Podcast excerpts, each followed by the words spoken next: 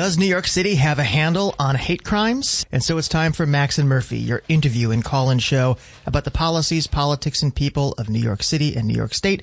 I'm Jarrett Murphy from citylimits.org. And this is Ben Max from Gotham Gazette. Yeah, so as we mentioned at the top of the show today, we're discussing the multi-year recent rise in hate crimes, especially anti-Semitic hate crimes, and we'll be doing that in two conversations today.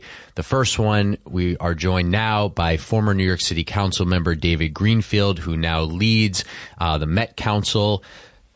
Councilmember Greenfield, good to talk with you. How are you?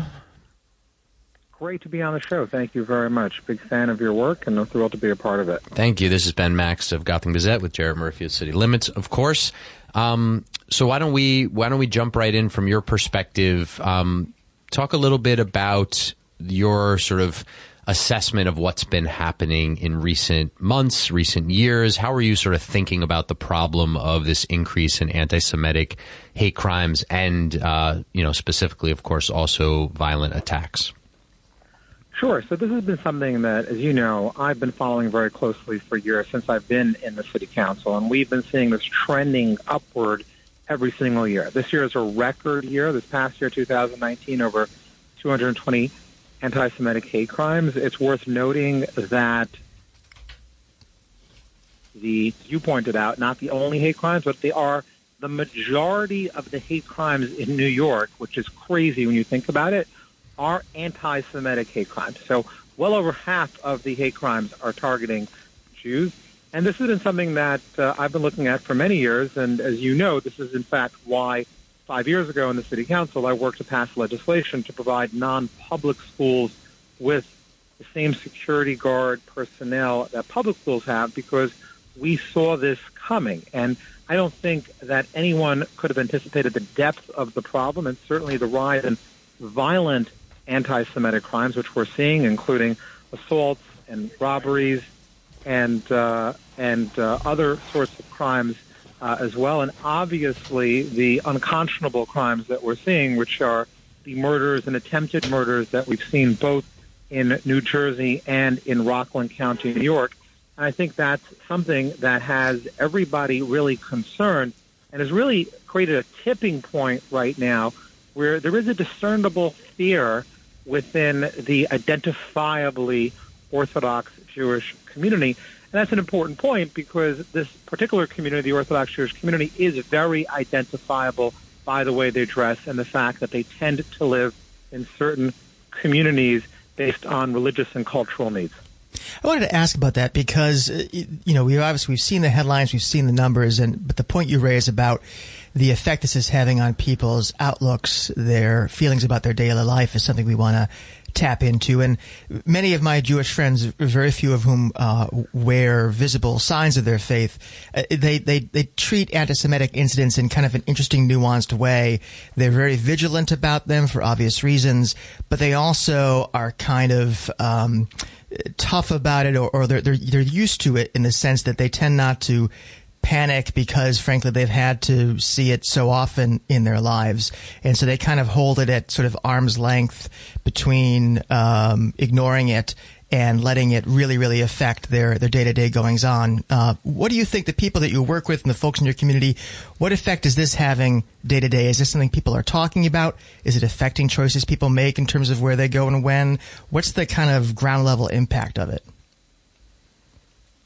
yeah, I think, look, I think there is a real split, honestly, between those who are identifiably Jewish and those who are not, right? The reality is that if you are wearing a yarmulke, for example, which is very identifiable, and I think just about every New Yorker knows what a yarmulke is, which is a traditional Jewish head covering, or if you're Hasidic and you are very obviously Jewish because in many cases you're wearing a long coat and you have a long beard and you might be wearing uh, a black hat or even a fur hat, I think those communities are feeling it more so because the crimes are easier to commit against those folks because they stick out.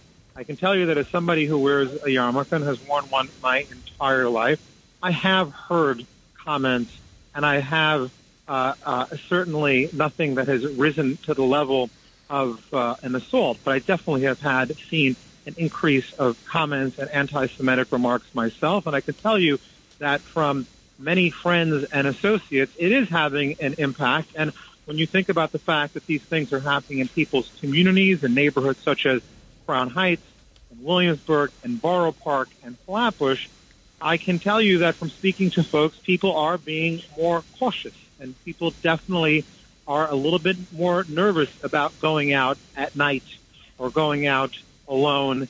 And um, especially, quite frankly, which is uh, something that I noticed recently, is that in the past, a lot of these crimes targeted men, and we're seeing now women who are identifiably Orthodox are targets as well. And I've heard from many women who do not feel safe uh, walking out in the street alone and who will try not to walk around at night.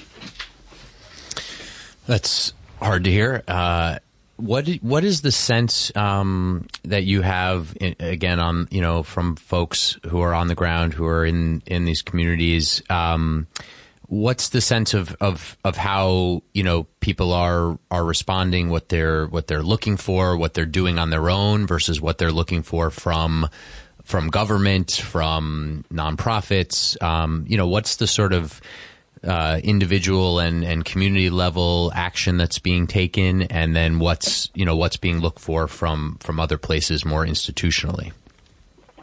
Yeah, so I think you know I think by and large that there is a, general broad disappointment in the actions that government has taken. Right? I mean, you don't uh, need me to tell you that. I think you've seen that there's been a lot of criticism from really city, state, local elected leaders who feel like in the end of the day, the number one thing that you want to feel as a citizen, no matter who you are and what your background is, you want to feel safe.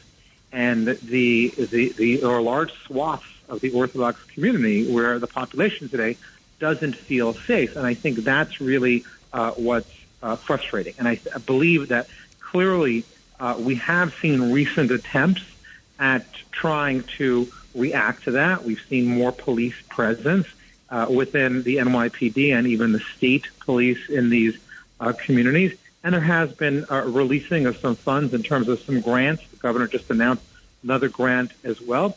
But that doesn't, as you know, and you folks are experts more so than most talk show hosts, right? To get that funding takes time. Until it reaches people, it takes time. And I think uh, there is broad frustration and concern that this not be a flavor of the month type of issue, right? Because this issue is continuing and it's something that is impacting the identifiably Jewish community on a very regular basis. And I think there is broad concern about that.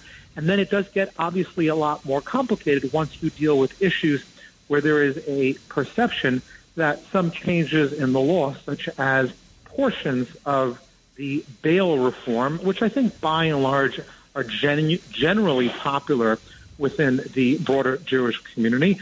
But when you see someone who gets arrested and should be remanded because of their history of violence towards people of a certain ethnicity, whether they be Jewish or African American or Hispanic or LGBTQ, and that person ends up on the street again, that is frustrating people uh, as well. And then there are people obviously trying to take advantage of those political uh, situations. So a lot of complicated issues at play over here, but I would say that the broad sentiment in the community is frustration and certainly some palpable fear as well.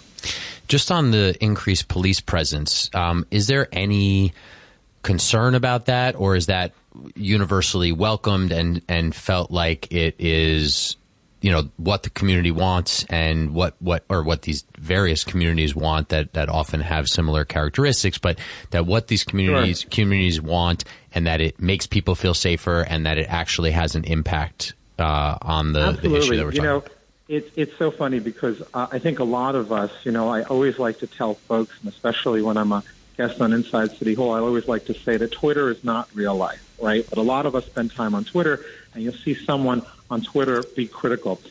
The, the, handful of people who have criticized the increased police presence within the Orthodox Jewish communities, guess what? They don't live in those communities. So I laugh at that, right? Because it's pretty cute that if you don't live in a community, you should say, how dare the police have increased presence? The overwhelming majority of these communities are incredibly supportive and appreciative to have more police presence. and that helps them feel safer. And so I can tell you from walking the streets and talking to community leaders, it's the opposite. People want more police presence. They want more safety. They want more visibility. They want more deterrence and more, of an ability to for the police to respond quickly to these crimes that are happening. And the final thing that's actually worth noting is there's actually a huge problem of underreporting of these crimes as well. Because if you think about it realistically, if you walk down the street and someone spits at you or yells at you or screams at you, which is not uncommon, you're probably not going to take the time to file a police report because you figure what's really going to happen. And then when you see situations where there are multiple offenders, where someone has done this again and again and again, and they're let out of jail, and it appears like there's no accountability for these very specific hate crimes, it frustrates you as well. And you say, okay, well, maybe I'm not going to report it either. So I actually believe that there's a significant underreporting of hate crimes, especially anti Semitic crimes in New York City. Let's pull back. We've talked about what's happened, its impact. We've talked a little bit about your critique of the response so far. But take us back a step further and let's talk about why you feel this is happening. What is driving this? What is driving this uh, new surge over the past year? A lot of theories have been uh, posited over the past several months as to what that might be. Um, is it is it just one thing? Is it a lot of different things? Do all these incidents kind of stem from the same root? What do you think is the kind of causal factor or factors here? Well, I think there. Are, I think you really have to divide it, and there are sort of multiple different factors. And I think that anyone that's trying to point to one root cause, I think it's wrong. I think that there are different incidents that are happening. Some of them are driven by people who are younger people where clearly education or lack of education on these issues is a factor. Others are being dealt with individuals who have mental health problems, and there's all sorts of factors over there, including the fact that people have not been receiving proper mental health uh, treatments. And then some of it, obviously, is just good old fashioned anti Semitism. So I think it's a complicated issue in terms of breaking it up, which is why I think there needs to be a multitude of responses. You definitely need, and the community wants to see more security and safety and security measures. At the same time, you definitely need more education, especially for younger people who may not interact with the community and have biases for a variety of reasons. And I think that you definitely need to look at the mental health component um, as well. But then again, to be fair, mental health can't be used as an excuse. There are many people who struggle with mental health they don't pick up a machete and try to chop their neighbors, right? So I think that we just have to look at all of this holistically. And I think the attempt and the rush to attempt to try to blame any one person or any one cause, I think is really, quite frankly, ignorant and is not helpful. I think that we should be looking at it and saying, what are the immediate steps that we could take to deal with it right now? And then let's take a step back. And once we've dealt with those immediate steps, what can we do on the bigger picture issue and acknowledge that this is not a right wing issue or a left wing issue. It's an issue that permeates from every segment of society. And it's something that we all have to deal with. And all of us have a responsibility to fight hatred and bigotry, regardless of where it comes from. And when it happens to be that the number one and most popular hate crime in New York City is anti-Semitic hate crimes is incumbent upon all of us to figure and say, okay, what can we do to make the situation better? Talk a little bit more about what you see in terms of the education component, working with young people. There's discussion about, you know, teaching more young people about um, the Holocaust. There's discussion about more field trips to um, the Holocaust Museum, something the governor was talking about, about adding money to expand the museum in Lower Manhattan. Um, you know, figuring out ways for young people in neighboring communities to see each other more, spend more time with each other, get to know each other's cultures. I mean, are these things that you see as solutions um, as well? And if so, you know, what do you think should be at the top of the the priority list there? Yeah, there's no question that the city and state of New York are spending in the neighborhood of $30 billion a year educating 1.1 million public school children.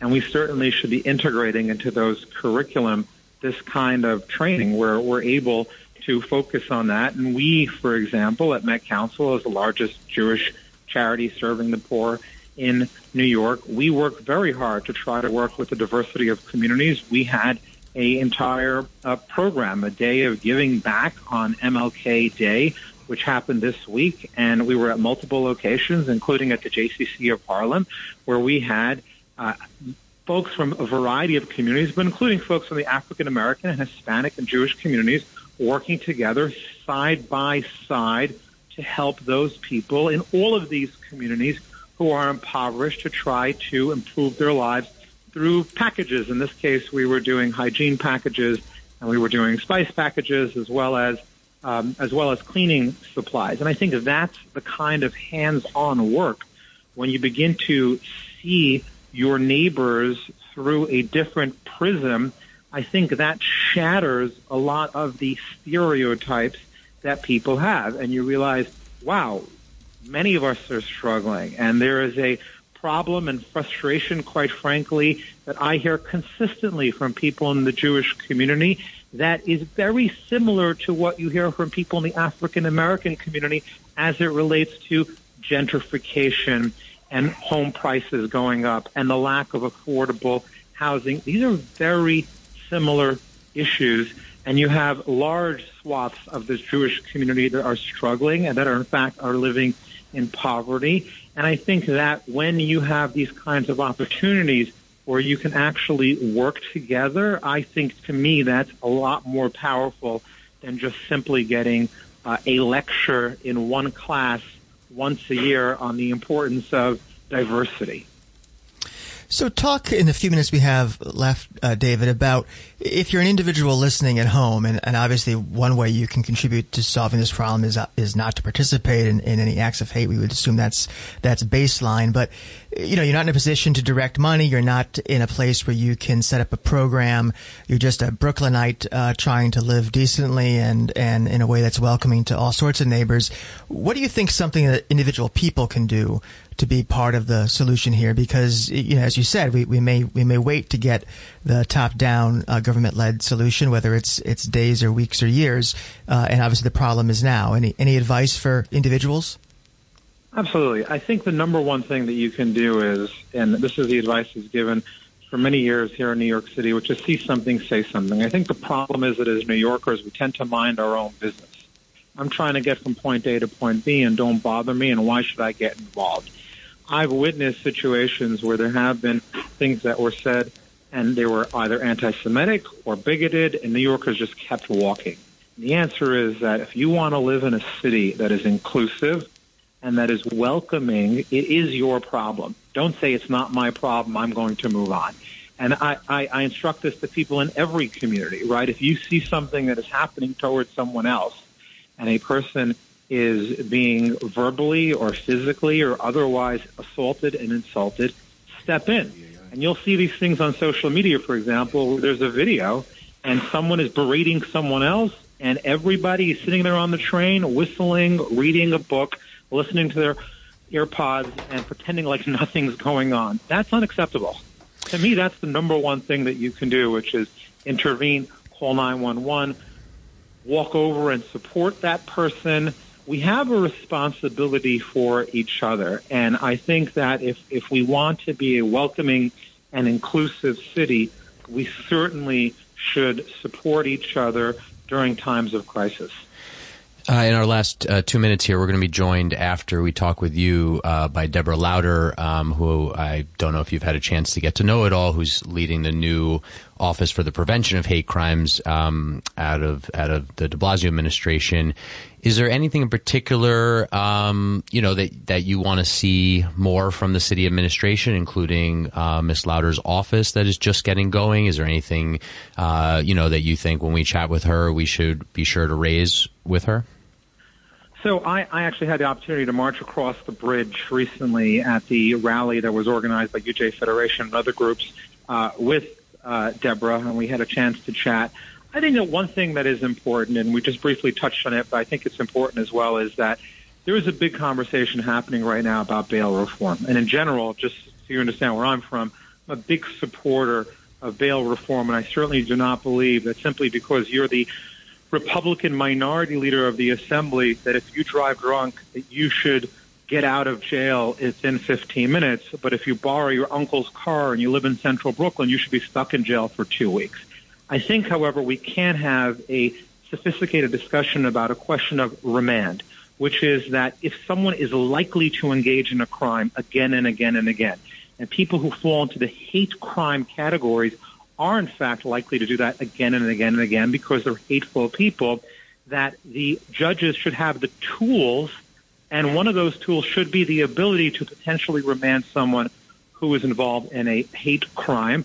In fact, there's legislation that's currently being sponsored by Assemblymember Simcha Eichenstein and Senator Andrew Gounardes that would rectify this situation. And I think the city should weigh in in a measured approach, which is to say that we support bail reform. We certainly do not want poor people to sit in jail simply because they do not have the cash to post for bail. As someone who runs the largest Jewish charity in New York, I absolutely endorse that. But at the same time, we do want to have limited tools that we can give to judges when there are situations where there are repeat offenders. And I think the city could play a leadership role in this issue as this conversation is being discussed in Albany as an important progressive issue. Well, David Greenfield, some excellent points. Thank you so much for joining us. Former City Council member and the CEO at the Met Council. Uh, we appreciate your being on and uh, hope you will come back on again soon. Looking forward. Thanks for having me. Thank you. Uh, ben, any broad response to what we heard from former council member Greenfield? Uh, I mean, I, th- I think hearing from him, you know, about um, how people's behavior might be changing on the ground in their communities where people just want to go about their daily business is a very sobering, you know, thought that those of us who don't live in those communities obviously aren't seeing uh, necessarily on any type of regular basis, if at all. And so it's an important reminder that as we talk about, you know, citywide data and programs, and you know, I know Gotham Gazette we're very focused on, you know, city hall and policy and things like that. You know, hearing from people who obviously can talk about experiences in their communities is very important.